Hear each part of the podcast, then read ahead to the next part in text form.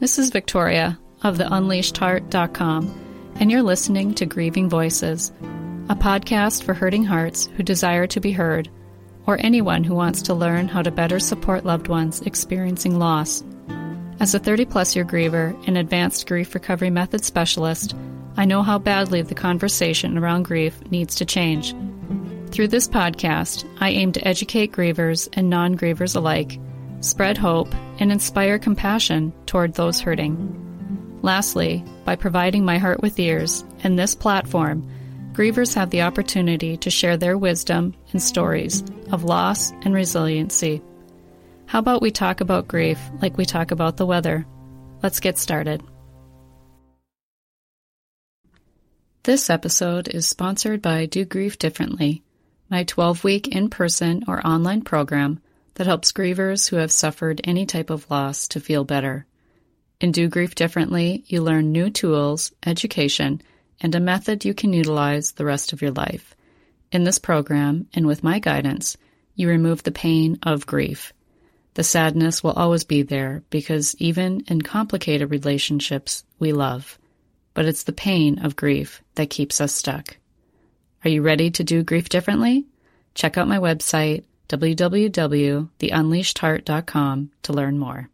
Thank you for tuning in to Grieving Voices. Today, my guest is Susanna Morell. She is a master level clinician and grief expert who transformed her heartache into a curriculum for children to learn how to process their grief and loss in a unique and healthy way. Her education and experience has molded her into a patient, empathetic, and nurturing grief counselor. She herself has been affected with how heartache, grief, and loss can create internal conflicts and multiple stressors. As a working professional in her field, she has been given the opportunity to become a certified grief recovery specialist through the Grief Recovery Institute. Her passion lies with supporting grievers who allow themselves to become oriented with the effects of grief and loss so they can return to their routines and move forward. Thank you so much for being here. No, thank you for having me. I'm excited to highlight Shielding Hearts as a nonprofit for the podcast because I feel it's near and dear to my heart, especially. I'm a child griever. My dad passed away when I was eight, and there weren't resources or services in the late 80s for me or other children for that matter. I didn't know anybody else who had experienced that. So I felt very alone and very isolated. And people, truthfully, staff and friends didn't know how to to be around me or to support me. And so I'm really excited to learn more about Shielding Hearts. I was reading through your paperwork because we are both certified grief recovery specialists through the Institute, which is another reason why I was excited to highlight your organization because you have that background, but also furthermore, you have that clinical psychology background as well. And so they bring you bring another element to that work. And so let's start with your story though in how this really came to be for you. So in 2017, um, it had already been a year after I'd lost my father, and I was my father's caregiver. So I think that was the hardest thing to see your hero become a weak and then eventually, you know, uh, to lose him. That was very, very difficult within itself. And I was the, I'm the youngest child. So being his baby, it was very, very difficult. So you're trying to get your footing and trying to get back into mainstream of life. And you just, your heart is so heavy. And that's when I found the grief recovery method. And it helped me to be able to really process and understand how the loss is affecting me since I had also just lost my mom two years before. So I'm losing my two constants in my life who had been, you know, my compass, help, had been co parents. Uh, I was a single mom at the age of 19. So these two individuals that just were just everything to me. It was very, very difficult. But as I mentioned, in 2017, I lost my nephew to suicide. And that really broke my heart on, on so many levels. So I was determined to put pen to paper and to say, these children are hurting. They're suffering in silence. I know that we have amazing counselors, we have a lot of support and resources. But what if the parents can't get them to those resources? So I channeled that hurt and, and frustration and anger. And I said, I don't want anybody to ever have to be on the receiving end of that phone call. You know, he was only 17. And just for him to believe that that was his only out, it's just, I don't, I know that other children are feeling this way.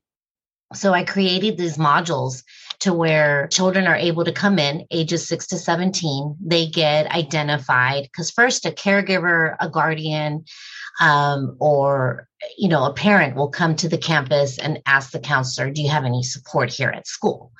Um, and so i'm very proud that now the district that i am in can say we actually do. We have a grief expert that works with the children. And this is my fifth year being in the district.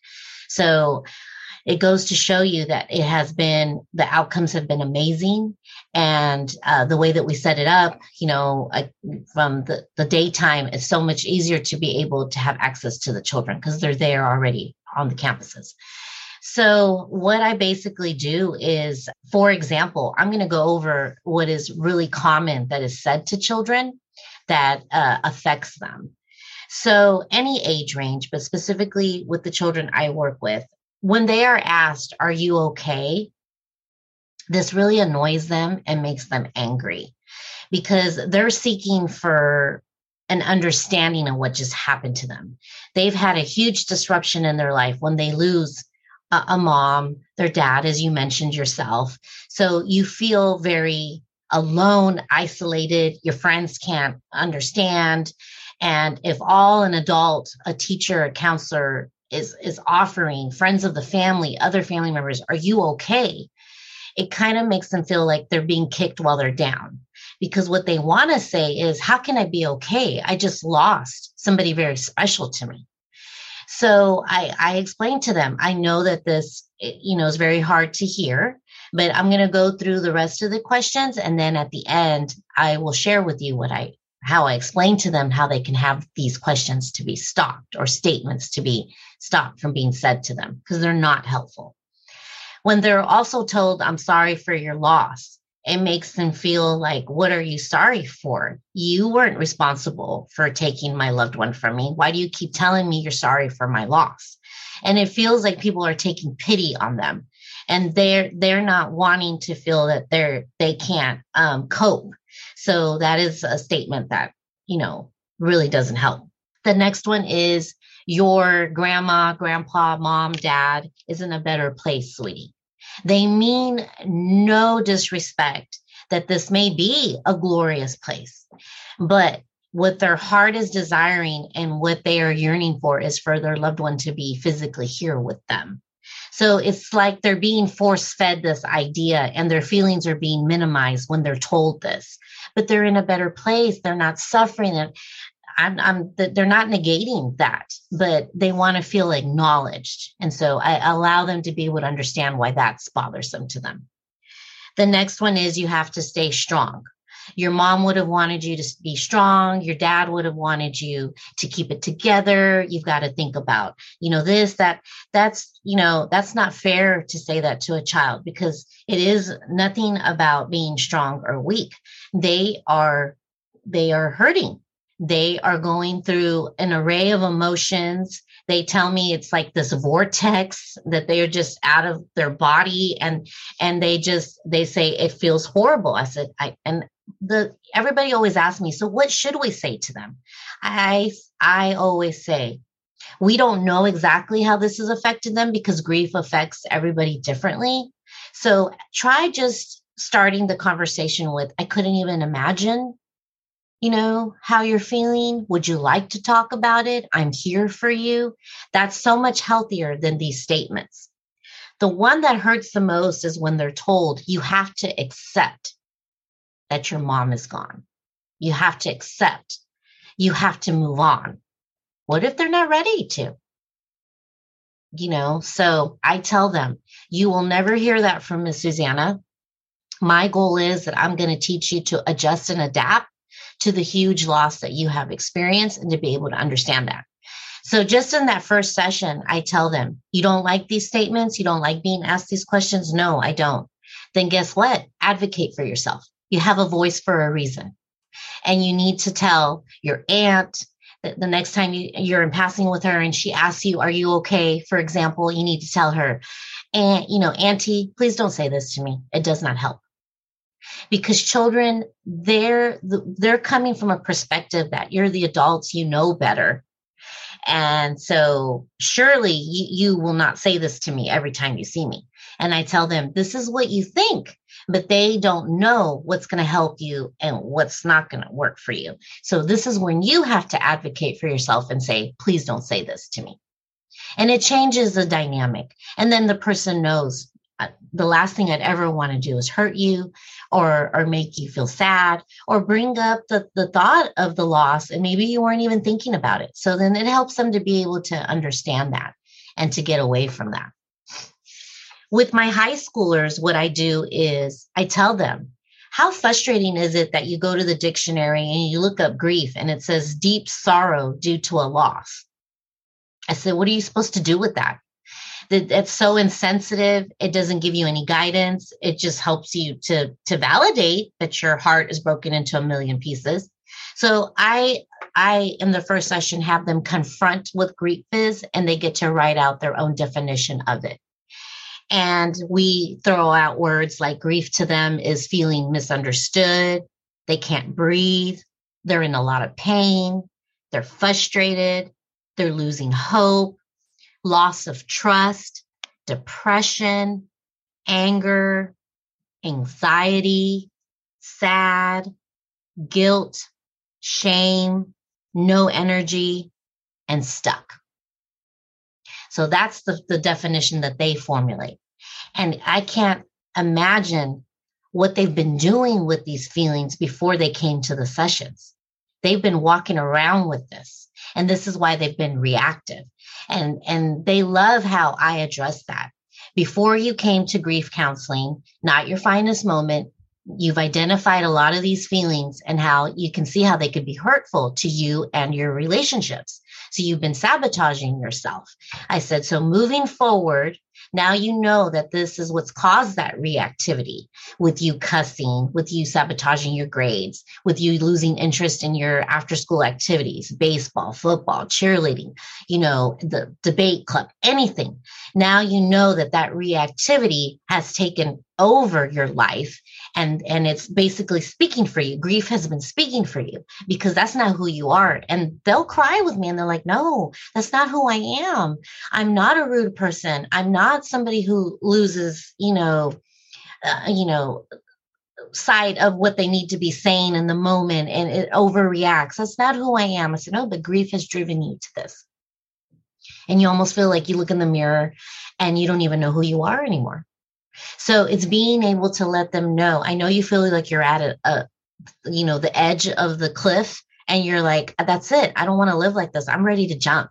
And I I would like to believe, and the feedback that they've given me is that they feel like I'm talking them away from the cliff.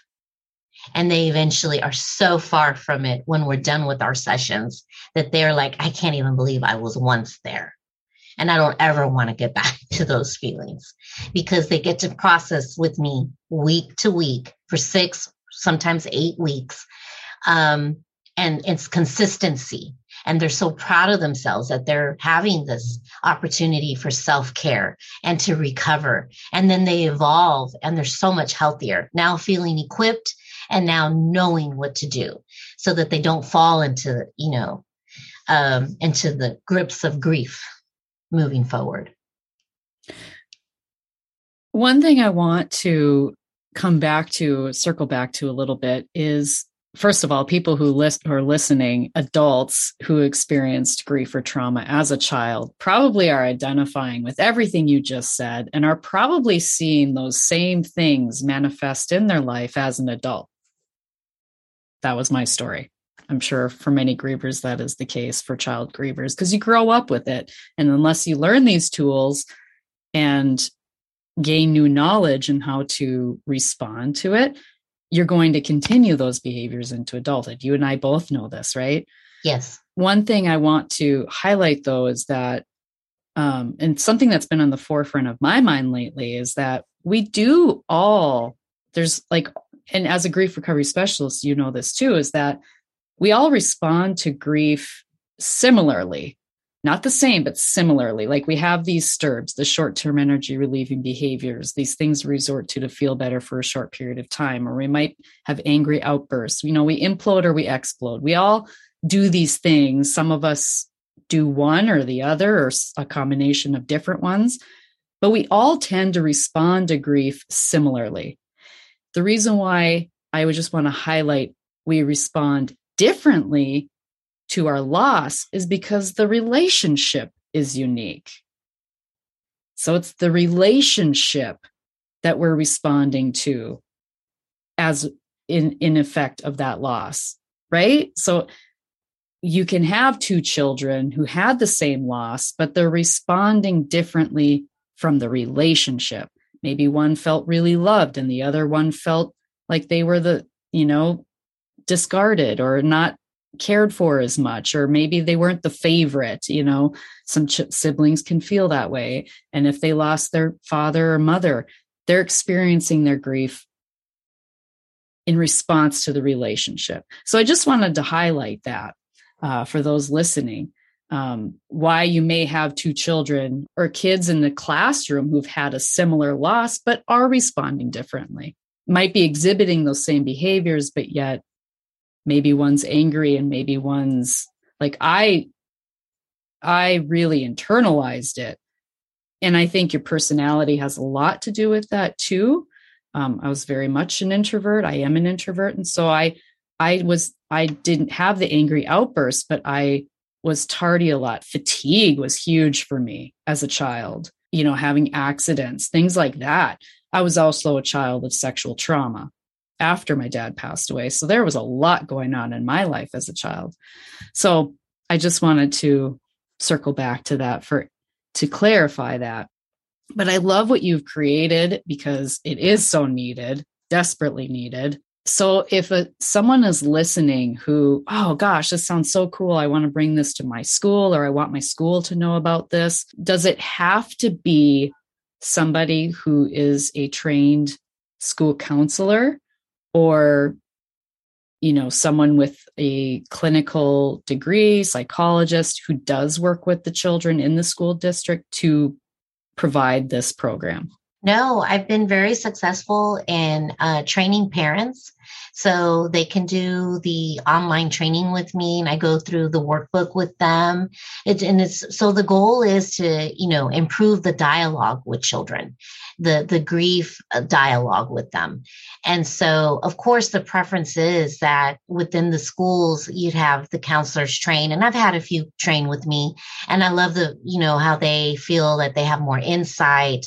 They feel like they're uh, having a better understanding of the perspective of the grieving child after my training. So that's huge. That's key to be able to say, I feel like I can support this child. As to where you and I growing up, it, it was probably like, you know, you could tell the, the adult was uncomfortable because they didn't know what to say you know um and so it's kind of like the bl- blind leading the blind you know?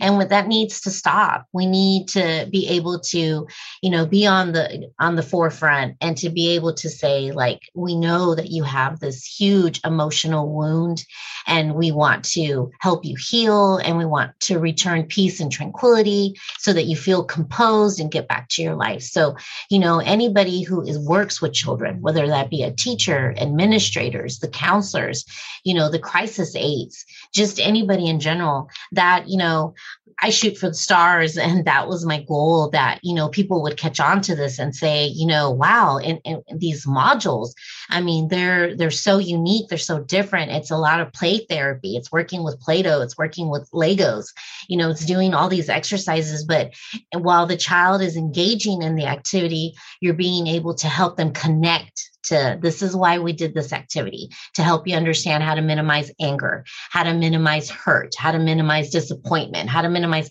everything that you've been going through. And they feel that relief like, oh, what you taught me today is something I can actually do because they have all this potential, but they're buried underneath all their potential when they're grieving because they don't even know right from left. So when you start, you know, being able to introduce this to them and they start feeling like they're better informed and that this is working for them, that they're just they're eager. Children are so eager to learn and they they, you know, there's they desire this guidance so that they can navigate out of this situation. How did this become a nonprofit? Because I know that there might be people listening that would like to start something similar or have something burning within them that they would like to bring to the forefront?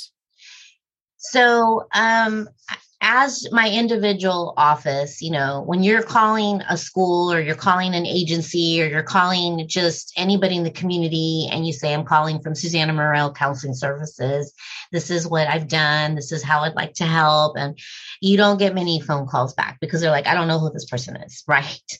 So everybody kept saying, you may want to consider becoming a nonprofit.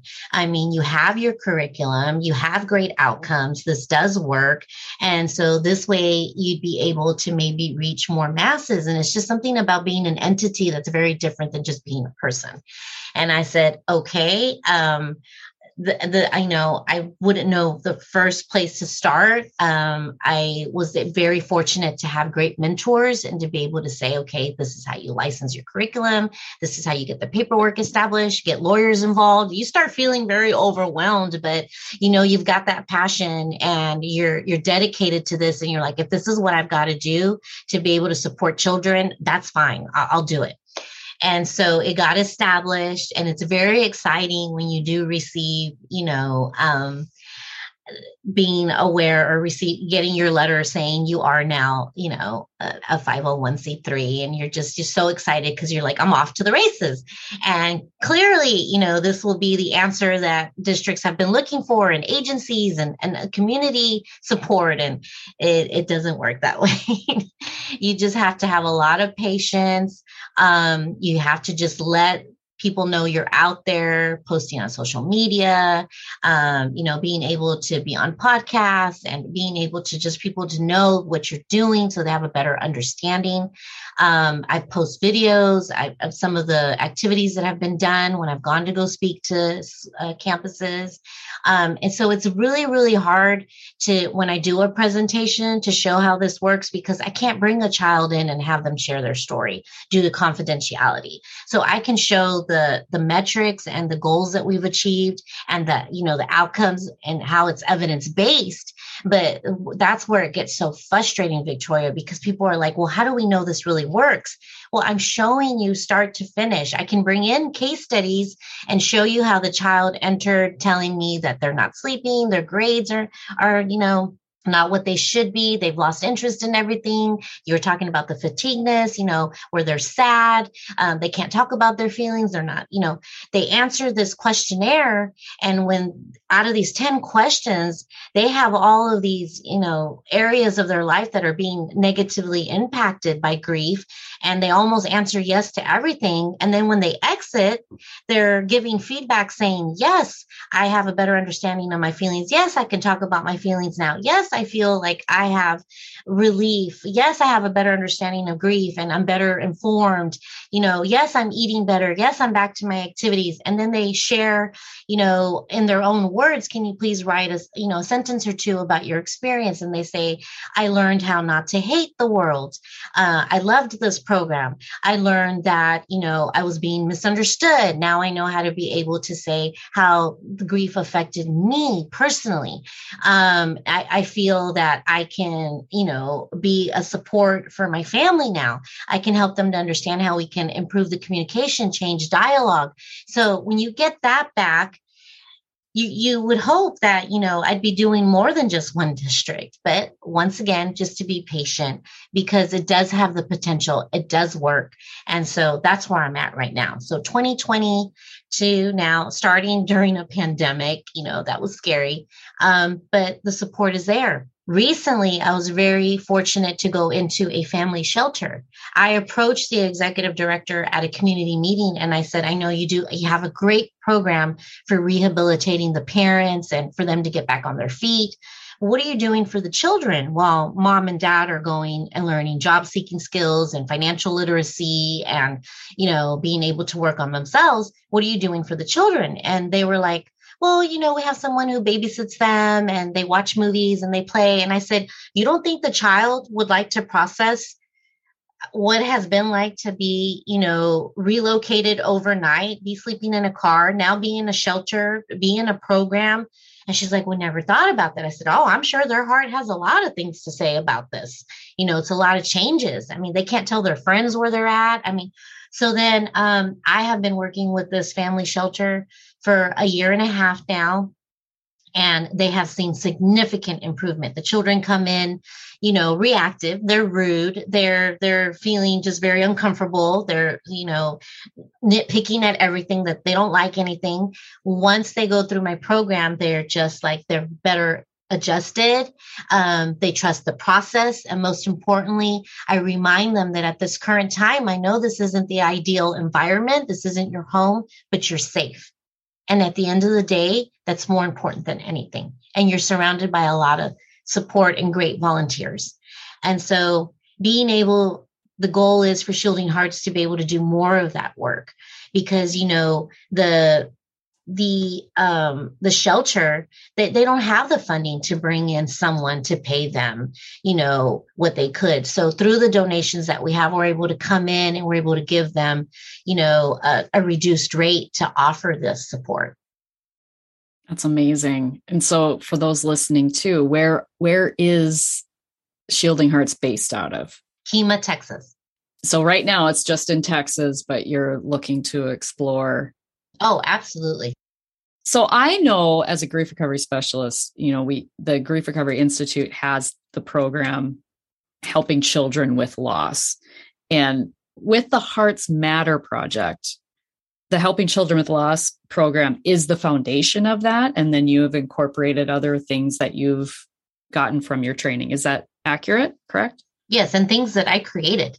Awesome. Um, when okay. I yeah, so when I was in grad school, I created a therapeutic game that um, would help children be able to feel that they could speak from in a fun way, take on like uh, speak through like a character that they they really admired so that in this moment, since you're Iron Man, for example, and we'd go around the board of the game that I invented, and they'd be able to speak, well, as Iron Man, this is what uh, I think about divorce. And as Iron Man, this is what what has hurt Iron Man and this and that. And so, and then once, and then we're able to say, so now eventually in the game, we would put Iron Man aside and we would allow the child to say what that was like for them to be able to, you know, hear that narrative and see that journey through Iron Man's eyes, but now be able to feel comfortable enough to take the lead. That's brilliant. And actually, because, you know, children are imaginative, of course, but mm-hmm. I, I can remember wanting to be anywhere else but where I was and to be anyone else but who I was. And so to role play I think that's brilliant. That's a brilliant idea. And, you know, I think too, like what, what are your, I don't know why I'm thought of this, but like with children with imaginary friends, do you think that that is an aspect of their subconscious to, or a way for that they sometimes, that children sometimes cope with stressors in their life of maybe that's them role playing with an imaginary friend like you know it's almost as if like they can't they don't feel like they can communicate with the adult in their life right? So they have this imaginary friend that they talk to and do you i don't know do you have you found that in your work that that's sometimes a way a child is coping with stress? Absolutely. It's so therapeutic for them. It works for them the adult may become alarmed because they're like why are they talking what, what who are they talking to what are they doing and i always like to let parents know because i did write a book That's how, you know, I wrote a book and then I transformed the book into a parent guide. And I stress in the parent guide uh, mom, dad, caregiver, guardian, do not become alarmed. This is therapeutic. Because at the end of the day, who is the child hurting by having their imaginary friend? They're not hurting anybody. They're in their safe space.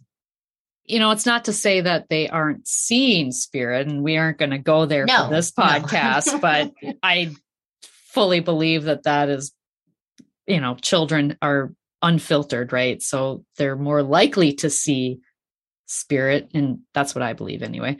But I love that you have written a book and that's what kind of created the curriculum. And so, can you share a little bit about what that process was like for you? Yes. Um, you know, I had always wanted to put, you know, you have all this years of experience. I've been in so many um, situations where I was over the crisis situations for children and families.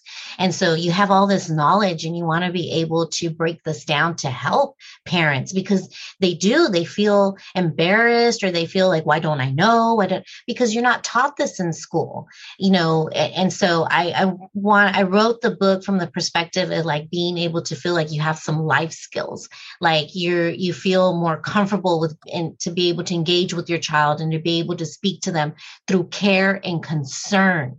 Because when children tell me, my mom yells at me, she gets really angry at me when I'm crying. And I, I don't understand that, Miss Susanna. And I, I help the child understand. Mom is, she is sad for you. She feels frustrated that she can't take this hurt from you. And I wish she would just tell you that and instead of allowing herself to be reactive and to be yelling at you. But that's really what's going on.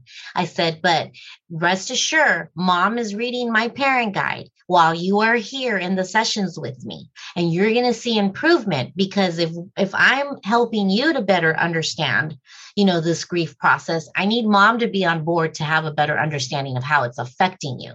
So they're collaboratively, you know, I wish I could have sessions with the parents too, but all the feedback from the parent guide is oh my gosh that was that was written and i never i could see what i was guilty of and i love how it was broken down of what not to do and to be able to feel like i have the support and written from a from a standpoint of just being very you know uh, yeah, therapeutic techniques in there, but not feeling like I needed to have a degree to understand this content.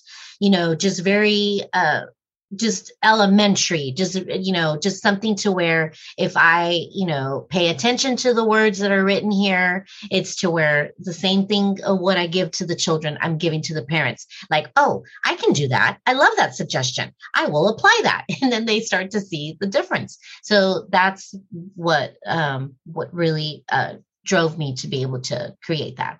And what is the book called the Hearts Matter Project as well. Hearts Matter Project. Okay, mm-hmm. perfect. And I'll put a link in the show notes to that. Thank you. So, what is one tip that you would give someone listening, whether it is a teacher, a counselor, uh, a child, perhaps, maybe children, teens are listening to this, or a parent? Maybe your advice is different based on each. I'm not sure. Well, just in general, you know, um, I appreciate when someone wants to be empathetic that wants to take that extra step to be able to be a part of that support system for a griever. And I just always say, you don't have to say anything sometimes. You don't have to be, you know, the expert in this and just be honest with the child or, you know, uh, with your coworker, with anybody and just say, you know, I'm going to be very honest. I, I, I don't know what to say. I don't know what to do, but I care about you. And as a human being, I can see you're hurting. So, is there anything that I can do to be able to help uh, alleviate that hurt? Like, are you overwhelmed here at work? Are you this? Are you that? We can come together as, you know, um, coworkers and we can rally behind you and i don't we don't want you to feel alone and we can offer the safety net. So to I, I encourage anybody to have that conversation especially with children. You know they're not going to come and say to an adult because they don't want to feel that they're disrespecting them. They appreciate everything that their parents are doing for them. But if you're going to be nagging at them because they haven't taken the trash out three days after they buried someone that was very important to them you know pick and choose your battles. You know they're not deliberately trying to disobey you or it's not that they forgot what their chores are it's just that right now that's not really a priority. So you know i would just really ask them to just be a little bit more sensitive to the situation. I'm not saying that this excuse for a child to be running away crashing the car stealing money cussing no it does does not excuse that behavior. But if we can be more sensitive and if we can address you know those behaviors with i know that this cannot be this had to be very difficult for you and this is probably why you're thinking that this is the only thing your only option for you and i don't want you to think that because you're better than that you're smarter than that and what what can we do to be able to get you to eliminate those bad behaviors?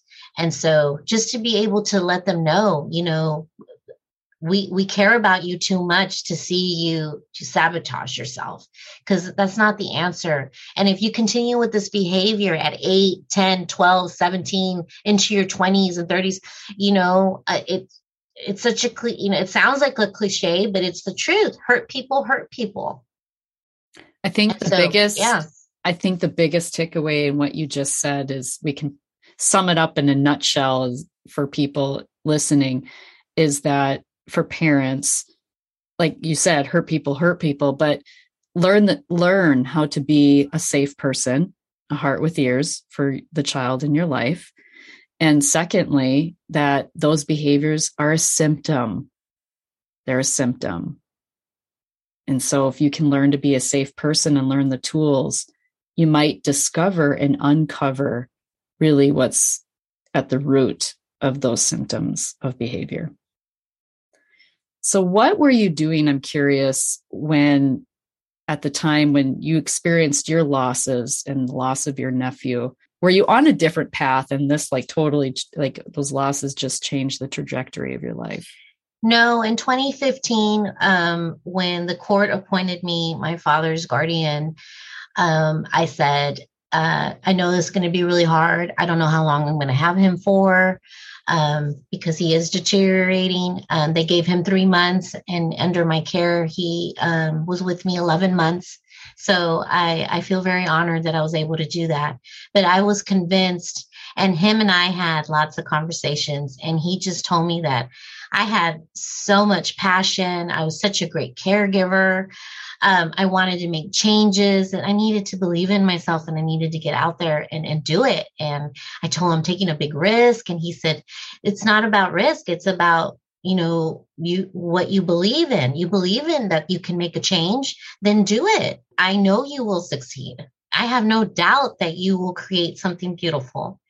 And so when I lost him, I really said, you know, I, this is the best way that I can honor them for supporting me, for believing in me, um, for, you know, just never allowing me to let any type of hurt or disappointment uh, derail me from who I was destined to be. And I really feel like I'm serving a purpose.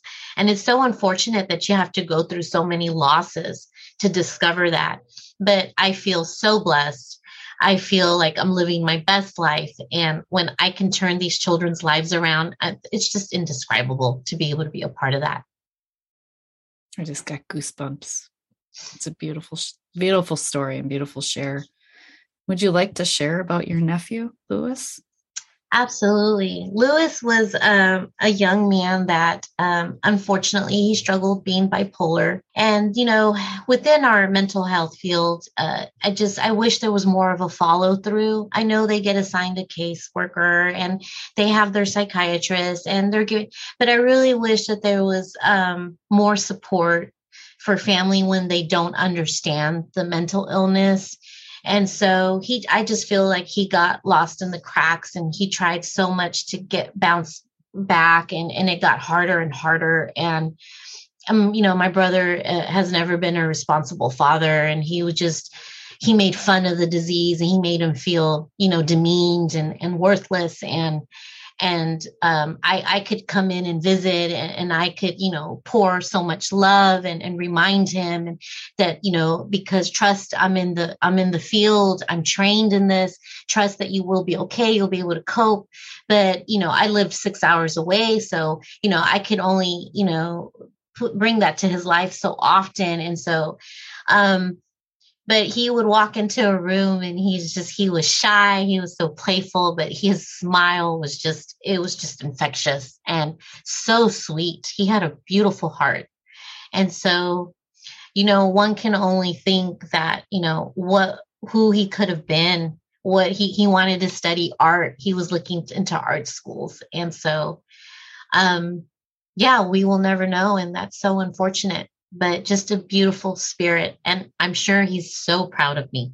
He's so proud of me because I did, I did have for a moment to think, you know, you, you're angry and you feel like, you know, did, did the mental health field let him down? Did, did, um, did, did, did we not show up? Did we not do this?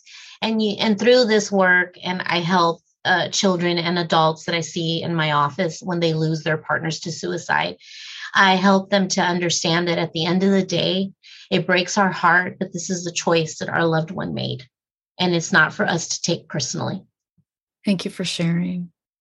Welcome. And I want to, there is an episode I had on my podcast a gentleman named Bob Krulish, and he struggled with bipolar for well over 20 years before he was actually diagnosed.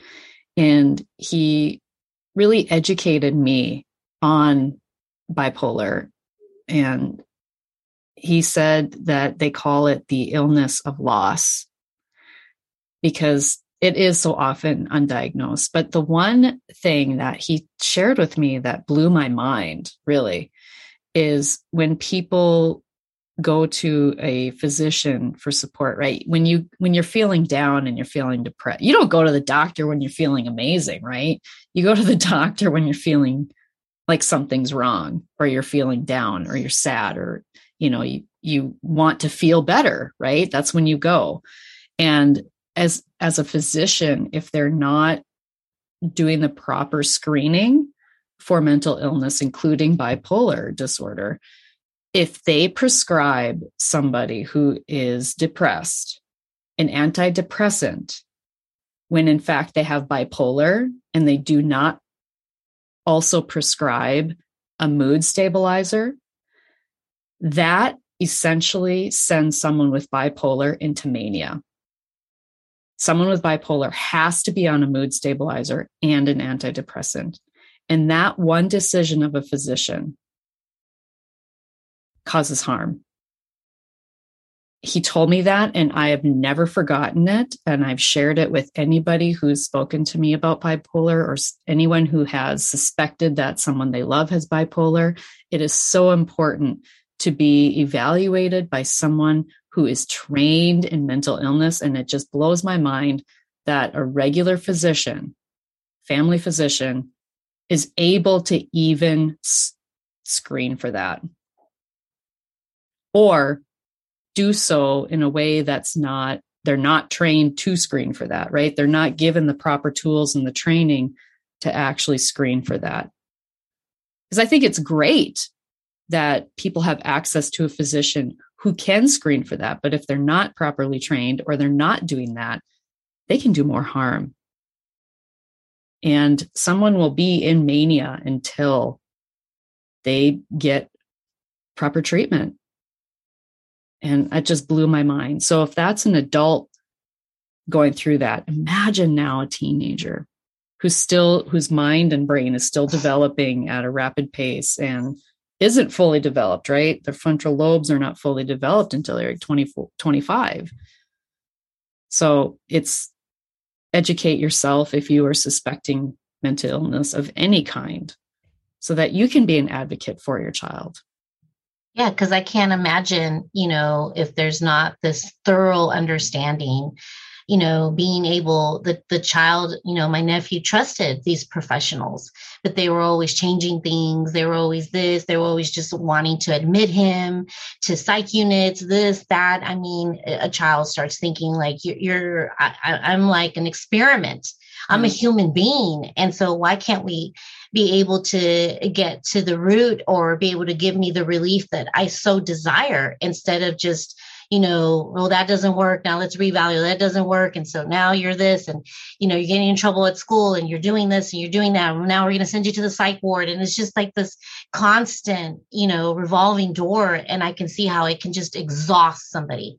And then you go into mania and you just lose all hope. And it's just, it's a recipe for disaster. And it's, it's unfortunate that the children, that children have to, you know, suffer in this manner. And imagine the weight of someone as an adult going through that. I just cannot even imagine a, a teenager, how isolating that feels. Um, I'm going to link to Bob's uh, link episode in the show notes too for anyone who is interested in learning more about um, bipolar disorder. So thank you for for sharing about that so we could talk about that because I think it's very important. How did you come up with the name? Oh, thank you for asking. So, the Hearts Matter Project curriculum, I came up with that name because I want the children to know that their hearts do matter. Their hearts are angered by so many feelings and they feel stuck. And I want them to know that they do exist. They are one individual. Their names may be very common, but the child that I have in front of me is one and only. And because they exist, I want them to exist in a positive way instead of a negative way. And that's why it's called the Hearts Matter Project. Now, the logo for Shielding Hearts is actually a picture of me as a little girl. I was in a cute dress, and I thought, how wonderful to be able to connect that image that that little girl as I've since since I can remember I was always very nurturing, very caring, very loving, very sweet. And here she is as this adult you know, doing this work. And so I just love how it came full circle. And they were, when they were like, well, you got to find a logo, but nothing to where you would get copyrighted infringement or, you know, the legalities. And I said, I have the perfect logo. I have this picture of, and I can just, you know, I would love to just jump into that picture and be that little girl again because uh, she hadn't uh, experienced the dysfunction, the heartache, hurt, you know, everything. Um, and so it just to be able to let her know that here, that little girl is now an adult and she is healed and she, and look at what we've evolved to. I love that. Had you experienced loss and grief as a child? Oh, yes. My goodness. Yes. Um, probably the most um, hurtful one is loss of myself, you know, um, having sexual trauma. Mm-hmm. And um, so not knowing um, I remember feeling like, you know, dirty, guilty, shame. I, I don't need to exist. Um, I, I, would hope that a car would hit me or an illness would take me or I wouldn't wake up. And, and until I was able to disclose that um, in junior high and get to counseling and to be able to have somebody support me. Um, and that's when I said, you know, wow, this person and the support of counselors uh, you know, throughout my life before I decided to study um, counseling, I just said, I think I, I think I know what I want to do. Because it, it almost feels like it's not the traditional you'll be okay you know um, you don't have to talk about it. No one knows. It, it was you know that's what family's going to say. But i needed more than that because it was just so deep rooted and so much hurt. And then i was born with half a year on my left side. So having this, you know, defect and just everything, that dysfunction of that and those surgeries and and feeling like an alien and just um and then losing my grandpa um, that was very close to him and then losing my aunt that was my, one of my favorite aunts to cancer so it just feels like I remember for myself as a child, every time I wanted to get back up and keep going, and like life just would knock me down again and knock me down and knock me down. And you just eventually just feel like, I don't know what more I have to give. And if this is life, I don't want to live it.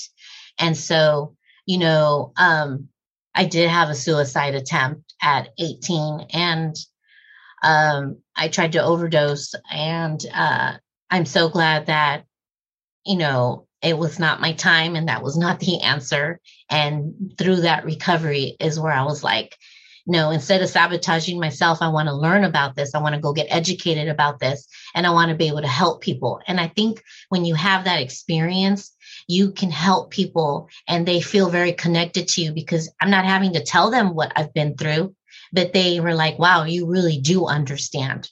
And yes, I do because and if i can recover i want to encourage them and i want to help them get back to their lives and feel fulfilled. Because we're given this life not to suffer. We're given this beautiful life so that we can be amazing and you know and that we can just you know just feel like accomplished and and just feel like we are you know this beautiful human being and and we deserve to be able to to live that life my heart is with yours and goes out to you on your life experience. And I feel like that is an origin story to be shared of Shielding Hearts. And I don't recall reading any of that on your website. So I just wanted to uh, encourage you to share that story uh, because I love that image of you as the little girl, that you are the little girl in your logo. I think that's beautiful. And, Thank you. Um, and I appreciate you um, giving me that suggestion, Victoria. I'm just, I think I felt like if I were to put that on the website, I didn't want it to be about me. No. I wanted it to be about the help. And so now that you've given me, you know, that feedback, it makes it feel no, it's not about you. It's about being pe- having people to understand why you cared so much why you wanted to make a difference because you personally have been affected by it. And so I will definitely have to um, uh, bring that to everybody's attention and, and do an update to the website. Definitely. I mean, that, that, I didn't know that that was you, the little girl. And so I think that's a beautiful, like I said, it's beautiful origin story of your full circle life. Because had that suicide attempt been successful, there would be no shielding hearts, right? That is correct. You wouldn't have impacted over 700 children. That's important. Thank you. Uh, what is the difference do you feel between because i think it's important in distinct in sharing the distinction of how the hearts matter project is different in that it includes evidence evidence based content right of you know the helping children with loss program. How have you felt in your training personally like the training that you were going through? You got your masters in clinical psychology but you actually went even with the knowledge that you had you went through the grief recovery method. And i just for people listening i just want to want you to share why that was so impactful and why that was different than any training that you had received and why as a someone who was training as a clinical psychologist you felt that that was important for you to experience? I had never experienced the opportunity to obtain the apologies that i deserved. And that changed everything for me. You know the person who sexually abused me is a family member he went on to marry, have daughters. I, I always cringed when I knew, you know, I, you know, he's living his life like if, like if he didn't, he's done nothing wrong. And that has always killed me to be around family members and to hear his name spoken and what he's doing because I'm like, you don't know what, what monster this person is and what he robbed of me, my innocence. And I had never really fully recovered until I, I did this work at, you know, the grief recovery method and my training. And to be able to, he's not going to surface, he's not going to reflect, and he's not going to redeem himself in this lifetime with me and knock on my door and, and beg for forgiveness. That's not going to happen. So being able to hear that apology that I deserved and that I desired allowed me to be at peace with it. And I just felt empowered. I felt just ready to just take this on and and just start thinking like how can i have others do this and so that's when i was just really determined um, once i acquired those skills and i love being able to do that in my private practice when grievers reach out to me and they say, What will be different with this program than any other program? And I explain to them, You are going to feel acknowledged. You are going to obtain um, these coping skills and learn a method that is really going to help you heal and to be able to help you recover. It's not about a quick fix, about putting a band aid on it. Let's have the emotional wound. Let's heal once and for all so that you can feel, you know, compelled to want to get back to your life because they do. They feel like they're stuck. They feel like they're that hamster on that wheel. It's okay. And then sometimes it gets bad and then it's okay. And then sometimes it gets bad. And I'm like, let's get off the, the wheel because that's not where you belong. And so being able to do that in my office, I, I, I love it. Same. It is the most rewarding work that I have ever ever done in my life as well. I, yeah, wholeheartedly 1000% agree because being a child of sexual trauma abuse too, you will never get that apology. And, and oftentimes too, and especially if someone who has died, of course you will never, right? Like, so we, we take this anger and we just, we seethe inside. And this work really helps to soften soften our hearts and not just with grief and loss. I've now convinced the district that I'm at right now to let me work with the children that are demonstrating some inappropriate behaviors. And so, you know, they get to come to the program and come to find out that the disruption in their life is divorce, big sister, big brother moving away to college. You know, moving uh, from a house to an apartment because of financial hardship. And so I'm like, let me allow, let me give these children an opportunity to process this. This could not have been easy for them. You know, it's not that they're ungrateful. It's not that they're ill mannered. They're hurting. They want to know how is it that one day I had a family dynamic and togetherness and now it's split. And this just catapults them into this, you know, uh, just this emotional roller coaster and they want it to stop. So I'm so glad that I'm able to to work with those teens that are on probation, maybe did something on social media that they didn't had no idea how that would affect them, never wanted to be on probation and in the juvenile detention program. And so being able to give these children these skills is it's it's amazing because I don't want them to be walking around with that anger and that unresolved hurt. And so I've really advocated for that as well. So the program, when counselors or teachers say, but I thought you were just grief and loss.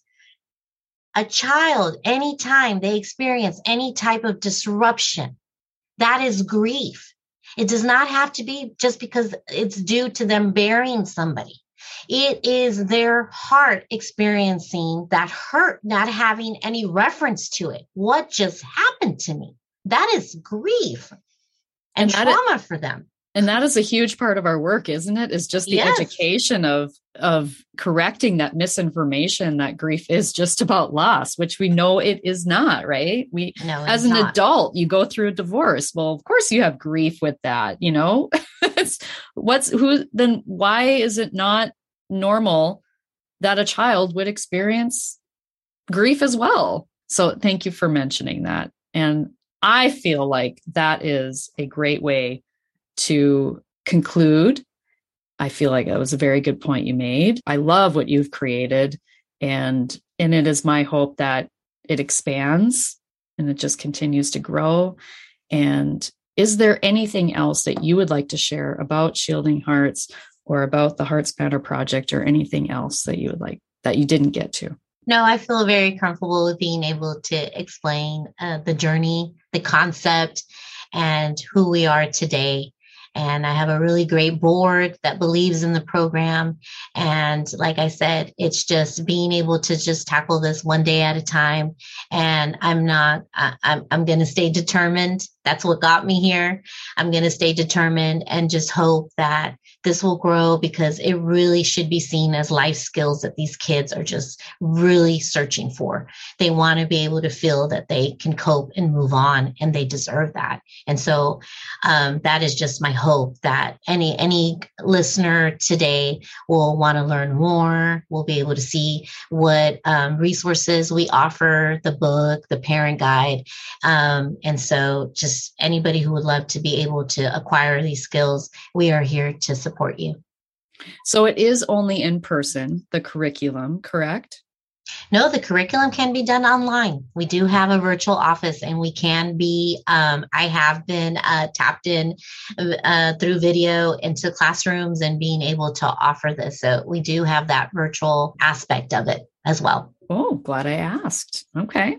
All right. Well, there you have it. And if people want to learn more about you or about Shielding Hearts, where can they find you and reach out to you? We have it set up on the website to where if they'd like to schedule a consultation, they get to select what area they're interested in, and then uh, we'll be more than happy to be. And they, they actually have the calendar on there and the time, and then once they um, are able to do that, then we will be more than happy to follow up and be able to uh, reach out to them and see um, the reason for their inquiry and to be able to see how we can support.